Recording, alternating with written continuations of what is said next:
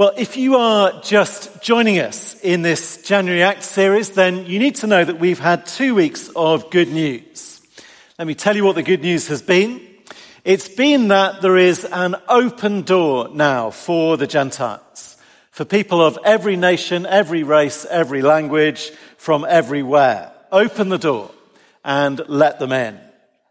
And we've also said that even though the, um, the human beings who are actually involved are not very impressive, just people, just a church, just instruments, in the, you know, not the expensive violin sense, but in the, you know, the spoon in your cupboard sense.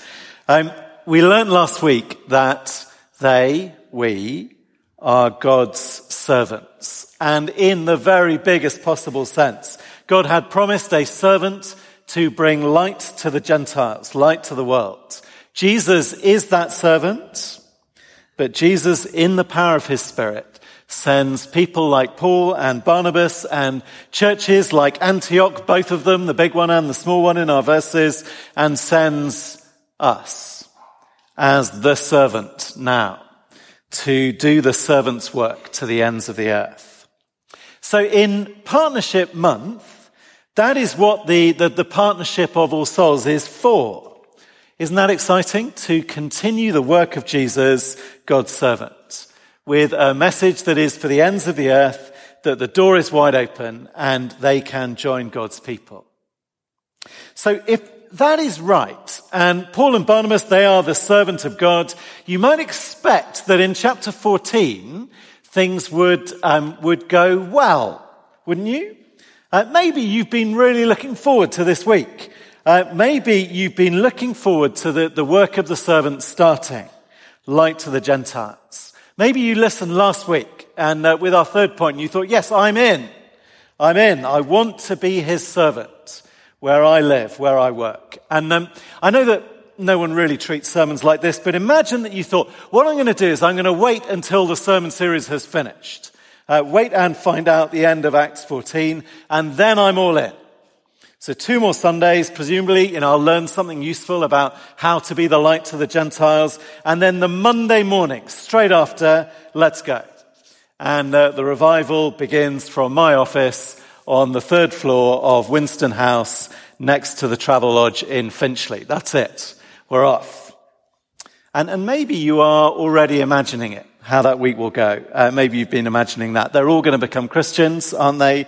Obviously, maybe on Monday it will be someone on the desk next to you. On Tuesday it'll be a couple of people in the canteen, uh, staff, and then they'll tell everybody else. On Wednesday, the managing director uh, might become a Christian and then make the, um, the boardroom available for preaching and uh, Christianity Explored courses. Uh, on Thursday, maybe 50 people will become Christians, and there'll need to be some kind of rota agreed so that there can still be somebody on reception when we have the Bible study on Friday, which we do normally with, with you know, two people and a dog, but it'll be everybody by then. And then you can't wait to be back here on February the 3rd for the Sunday after to tell us all about it. How much like the chapter that Tim just read to us is that story? How much was it the, the same as that? Uh, these are the, the first two towns after Paul announced that now we're going to go to the Gentiles on our map. Uh, there, this is uh, Iconium and Lystra. Um, there in the middle, from smaller Antioch to Iconium and then on to Lystra. And if you look down, people do become Christians. 14 verse 1, a great number of Jews and Greeks. But there is conflict as well. Verse 2, there are other Jewish people described here as those who refused to believe, who stirred up the other Gentiles and poisoned their minds against the brothers. And verse 3, Paul and Barnabas, they spend considerable time and they speak boldly and there are miracles and the city divides. Verse 4. And at that crisis moment, with half the city for them and half the city against them, there's a plot to physically harm them. And they, they find out and they have to flee to Lystra, where um, things then get even more strange. What do you think? Is this, um, is this things going well? Is this the, the servant of God bringing light to the Gentiles? Is this what we should expect in Finchley and Battersea and Croydon if we were to try that there? And the answer in the chapter is yes, this, this is what we should expect. Whether or not this is going well, this is what we should expect. Just look ahead to verse 22 that we're going to get to next week and say some more about. Uh, verse 22 describes the return visit by Paul and Barnabas to all of these same places. And, and he doesn't say, um, oh, I'm so sorry about all of that. Wasn't that strange?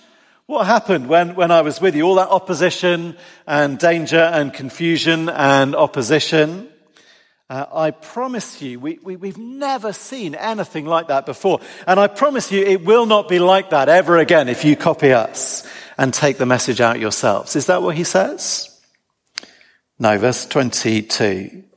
Uh, they spend their time strengthening the disciples, encouraging them to remain, remain true to the faith, don't give up, because we must go through many hardships to enter the kingdom of God.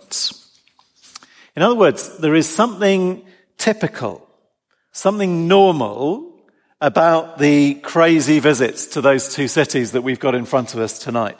The, the first two towns after the door opens sets an expectation for what it might be like even in Finchley. Uh, in the meet and greet, we deliberately asked what is the best reaction you've had when you've told someone a Christian. I imagine there were, there were encouraging stories all the way around uh, this room. But it's not all like that. Uh, and the book of Acts, the story of what Jesus continued to do after his death and his resurrection, it sets us up for what is normal and typical.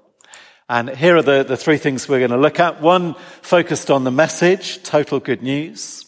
One focused on the reaction, total unpredictable madness. And then one focused on what we should do, speak boldly. So the, the good news. And I said last week that uh, in Acts 13, we get a, a sermon that is a summary of Paul's teaching, which means that you can read that in everywhere else that Paul goes, unless we're told otherwise.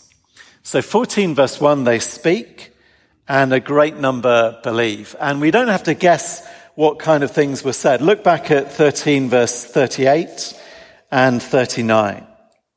This is the message to the ends of the earth. Therefore, my friends, I want you to know that through Jesus, the forgiveness of sins is proclaimed to you. Through him, everyone who believes is set free from every sin, a justification you are not able to obtain under the law of Moses forgiveness and freedom. Jesus said that everybody who sins is a slave to sin. And Jesus taught that every single one of us will be held to account by God for how we have lived. And Jesus taught that the, the pass mark is to love God with all your soul and mind and heart all of the time. And to love your every neighbor as if they were you and to do to them exactly what you'd want them to do to you if the situation was reversed. And to do that all of the time as well and to everyone. And anybody who sees themselves clearly knows that that is a pass mark that we are failing spectacularly. And also knows that, that stopping sin, that is not something a slave and an addict can do without help. And now, 14 verse 1, here is the help. Jesus, he has lived and died and raised, and through Jesus is proclaimed forgiveness and freedom. That is the salvation. That is the light being offered to the Gentiles. And then even um, in Lystra, in the middle of the crazy events, they're still trying to bring this good news to people. We'll, um, we'll tell the story in a second, but um, w- when the priests of Zeus bring bulls, quite alarming. You know, I don't know how many bulls, but you're more than one for sacrifice in front of a, a big excited crowd. Um, Paul thinks, what a moment to invite them to something better.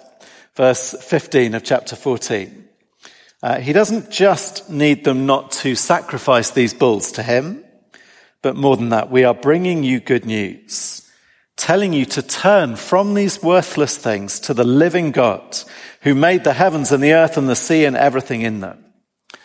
Um, he's not affirming their worldview. It's not very PC, perhaps, but it is good what he says.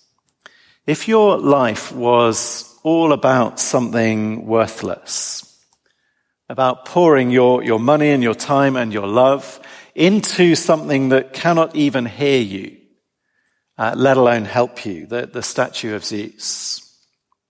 And we miss some of the sense of fear behind the, the crowd. In Lystra, Paul and Barnabas, they appear to have the power of the gods. So there is this fear. You'd better be nice to them. There's actually a, a story current at the time about a day when the gods visited Lystra and no one welcomed them except one old couple and the gods became angry. That maybe explains why they really throw themselves in, that sort of fear. And Paul says, here is some good news. Zeus and Hermes, they're, they're not real. And their statues have no power, and their, their priest cannot threaten you, and your effort for them is worthless. But we can introduce you to a God who is living. To someone, a God who you don't need to make. In fact, the God who made you. And he is kind. And he is joyful, just like his world like you know he must be. And you can turn to him forgiveness and freedom from this God. Who wouldn't want to believe that? The good news. Backed up by miracles, both in Iconium and in Lystra, backed up by testimony about Jesus risen from the dead. And you think, surely a message like that and a power like that is going to go better than my normal week in Finchley, maybe even better than my imaginary week in Finchley. Well, uh, let's look at what happens. And I've called this total unpredictable madness. Um, in other words, it's not all good or bad. It's just, it's just very strange uh, what happens and a bit alarming. So in Iconium, it, is the effectiveness of their speaking and the evidence of their miracles that actually seems to just make this worse. I don't know if you remember last week, the, the root problem in 13 verse 45 was jealousy. Jealousy at how quickly this message was gaining a crowd. So actually, same again, everything that they do well actually makes it worse. And the, the people of the city were divided. Um, but then come on to Lystra. And what I'm going to do is I'm going to um, sort of reintroduce the story to you, pausing occasionally, just to ask what you would expect to happen next. That's often a really good way in Bible stories to work out how strange it is, what actually happens. So, uh, Paul and Barnabas go to Lystra and they meet a man. Uh, verse uh, 8 a man with an impossibly incurable medical condition. He's lame. We're told it's from birth and he had never walked. So Luke underlines the impossibility of him walking so that when he does, we would know this is unquestionably miraculous. No um, months and years in UCLH doing physio to learn how to walk. He jumped up and began to walk. Okay, first pause. What would you expect to happen next? It's a small town. Everybody has known this man from childhood. There's no faking this. Uh, perhaps maybe you expect hundreds of people to begin following Christ. Perhaps you think, if only the Lord would do this in my office, uh, then everyone would become Christians. Well, look down, verse 11. When the crowd saw what Paul had done, um, they decide that the gods are here. Barnabas they called Zeus and Paul they called Hermes because he was the chief speaker. And uh, it's nice. We're not told whether Barnabas, you know, had a little moment of feeling pleased that he's been recognized as the chief god. You know, uh, Paul, just his son, just because he's a bit gobby. But, um, but this is um, real religious mania here. They bring bulls, they bring wreaths, and they plan to offer sacrifices to Paul and Barnabas. Slightly crazy. Okay, second pause. What should Paul and Barnabas do at that point? What should they do? It, it, looks like they don't at first understand what's going on. Verse 11, this is uh, the shouting. It all happens in the local language. But once they do understand it, how should they react? Should they be pleased? Um, at least the locals seem friendly. Uh, maybe this calls for some sort of sensitive cultural accommodation. Uh, bulls and wreaths and sacrifices, that must just be how they say hello uh, in uh, Lycaonia, in the wilder corners. Uh, maybe Paul and Barnabas time to join in with the local traditions. Verse 14. When the apostles heard, they tore their clothes and rushed out into the crowd, shouting, Friends, why are you doing this? And then there is um, the sort of mini sermon on the occasion of being mistaken for a god. It's not one I've ever thought I need to bring with me to a, a mission week or uh, somebody's workplace, something like that. But the headlines again are, um, we're just men, not gods. But more than that, uh, the good news is Zeus and Hermes, they're not gods either.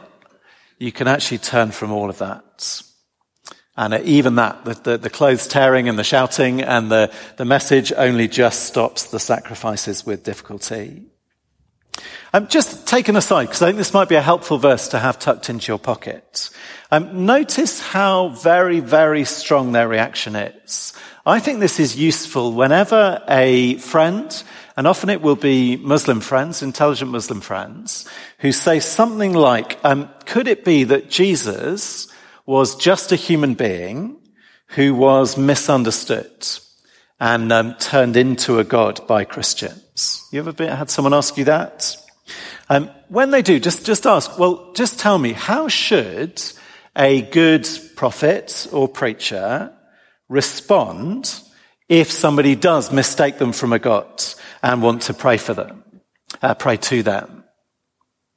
And you see, what these verses um, would show them, if you opened it with them, as would a number of other places in the Bible, is that actually there is total agreement on how you should respond at that point. Human being being mistaken for a god. Uh, Paul, Moses, and Muhammad all agree. You respond like this in chapter 14. You tear your clothes and you demand that they stop. That's awful. And then you can take them to the Gospels, maybe somewhere like John chapter 5, where Jesus responds totally differently. He is humble and he is holy and he is blessed by God with miracles, but he is entirely content to be honored like his father, to be worshipped like his father. Uh, Jesus is different to this. Okay, that was an aside. Um, third pause at that point. They've stopped them sacrificing. We, have cleared up the misunderstanding. And uh, maybe we think this is the moment when the whole town will become Christians and we can all celebrate and begin a church here. Um, well, no. Verse 19. Trouble has been following Paul around. He's been running to stay ahead of it. And it arrives now from Iconium. And the crowd is won over and they stone Paul. And in fact, they drag him outside the city thinking that he is dead. Uh, the, the turnaround is very sharp, isn't it? From God to corpse in one verse. So looking at these 20 verses, what, what do you think of the first two stops of servant business? What do you think of what Acts lays in front of you as the example of the many hardships that we must go through to enter the kingdom of God as what will be in, in some way typical of how it will go, uh, even in Finchley, in the office block next to the Travelodge, if you were to start telling people about Jesus. And, and how does this make you respond? Does it make you want to stop speaking about Jesus? Does it make you want to, you know, never start? Well, the book of Acts wants us to be strengthened and encouraged to remain true to the faith. And third, speak boldly and keep speaking. And I just want to look at three um, observations about their speaking. Um, the first one is just simply their example. So you can track through the, the response, the opposition, and what they do about it. And the response gets worse and worse and worse. And what they do stays exactly the same each time. So follow it from 1345. Uh, there we have this jealousy, and at that point it is all verbal. They began to contradict what Paul was saying and they heaped abuse on him. How do you respond? Verse 46, Paul takes that as the trigger to go and tell uh, infinitely more people. That's the contradiction and abuse. That's the trigger. Must go and tell more people then. Open the door and tell the whole world. So then 13 verse 50, and they are actually picked up by the scruff of the neck and thrown out of the town. So what they do, 14 verse 1, is they do what they usually do. They go to the Jewish synagogue and they speak. Um, certainly they have not learned to be cautious of any one type of person, have they? There's nothing, no sort of uh, racist assumptions, there's no defensiveness, there's no change at all. They go and they speak. Um, and this time, verse 5, do you see it's, it's even more serious? This time, this is the police phone call, isn't it?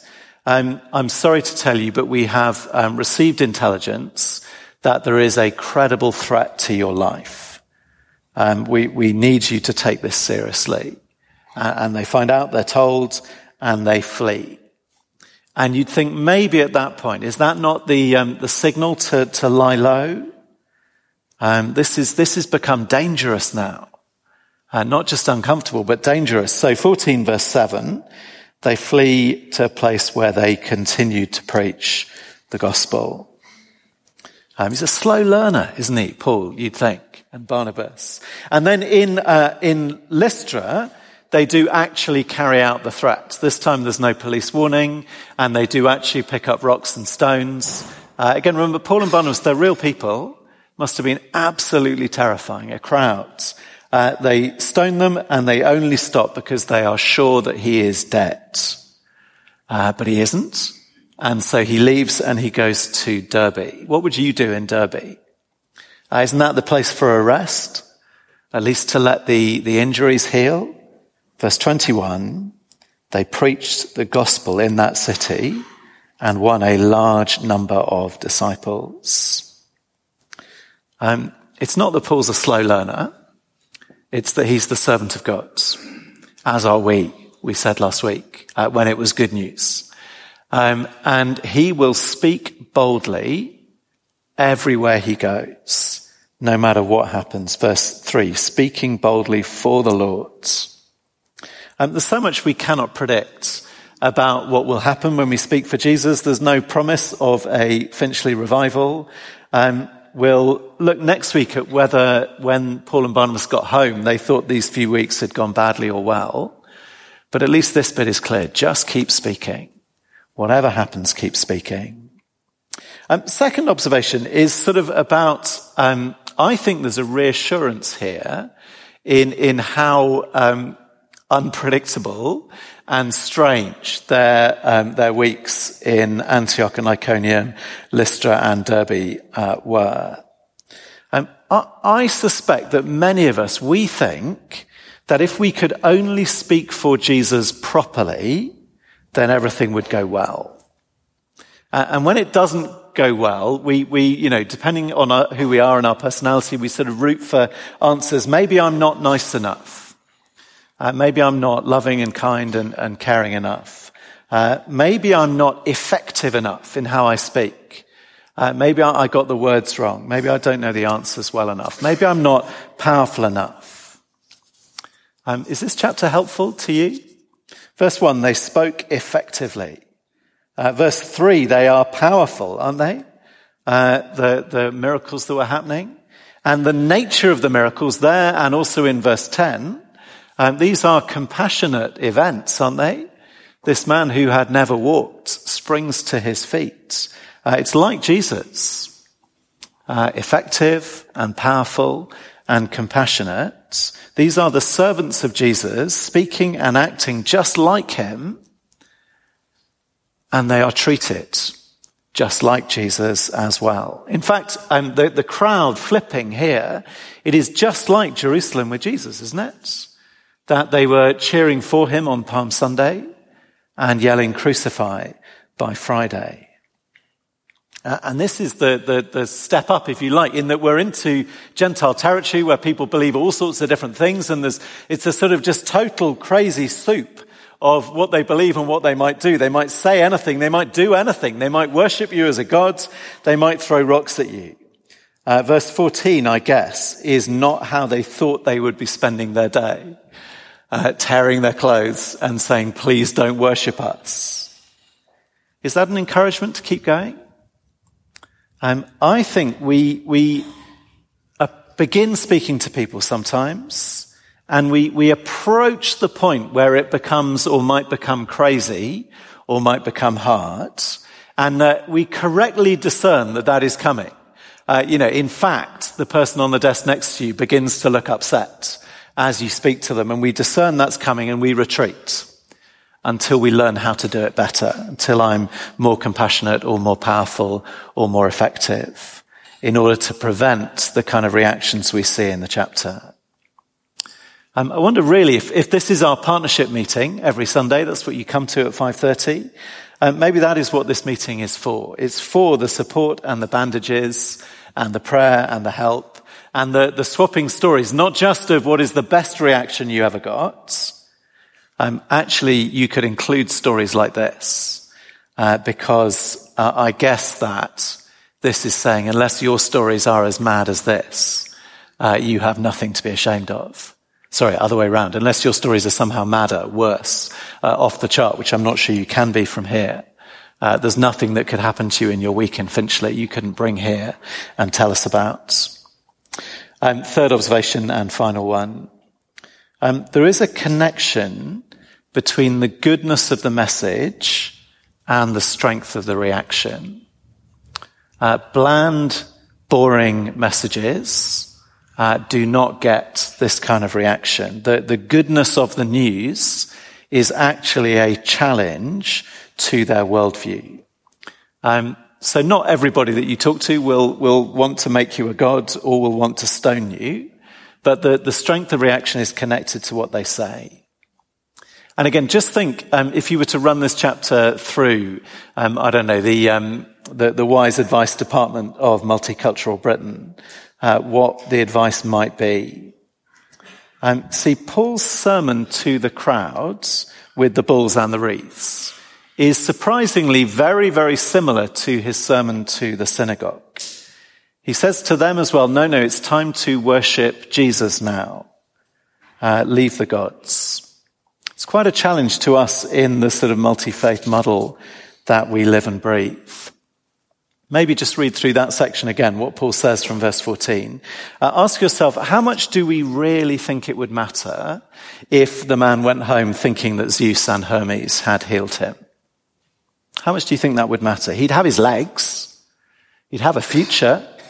Uh, he'd be able to get a job. He'd be able to look after himself. He'd be thanking a God, wouldn't he?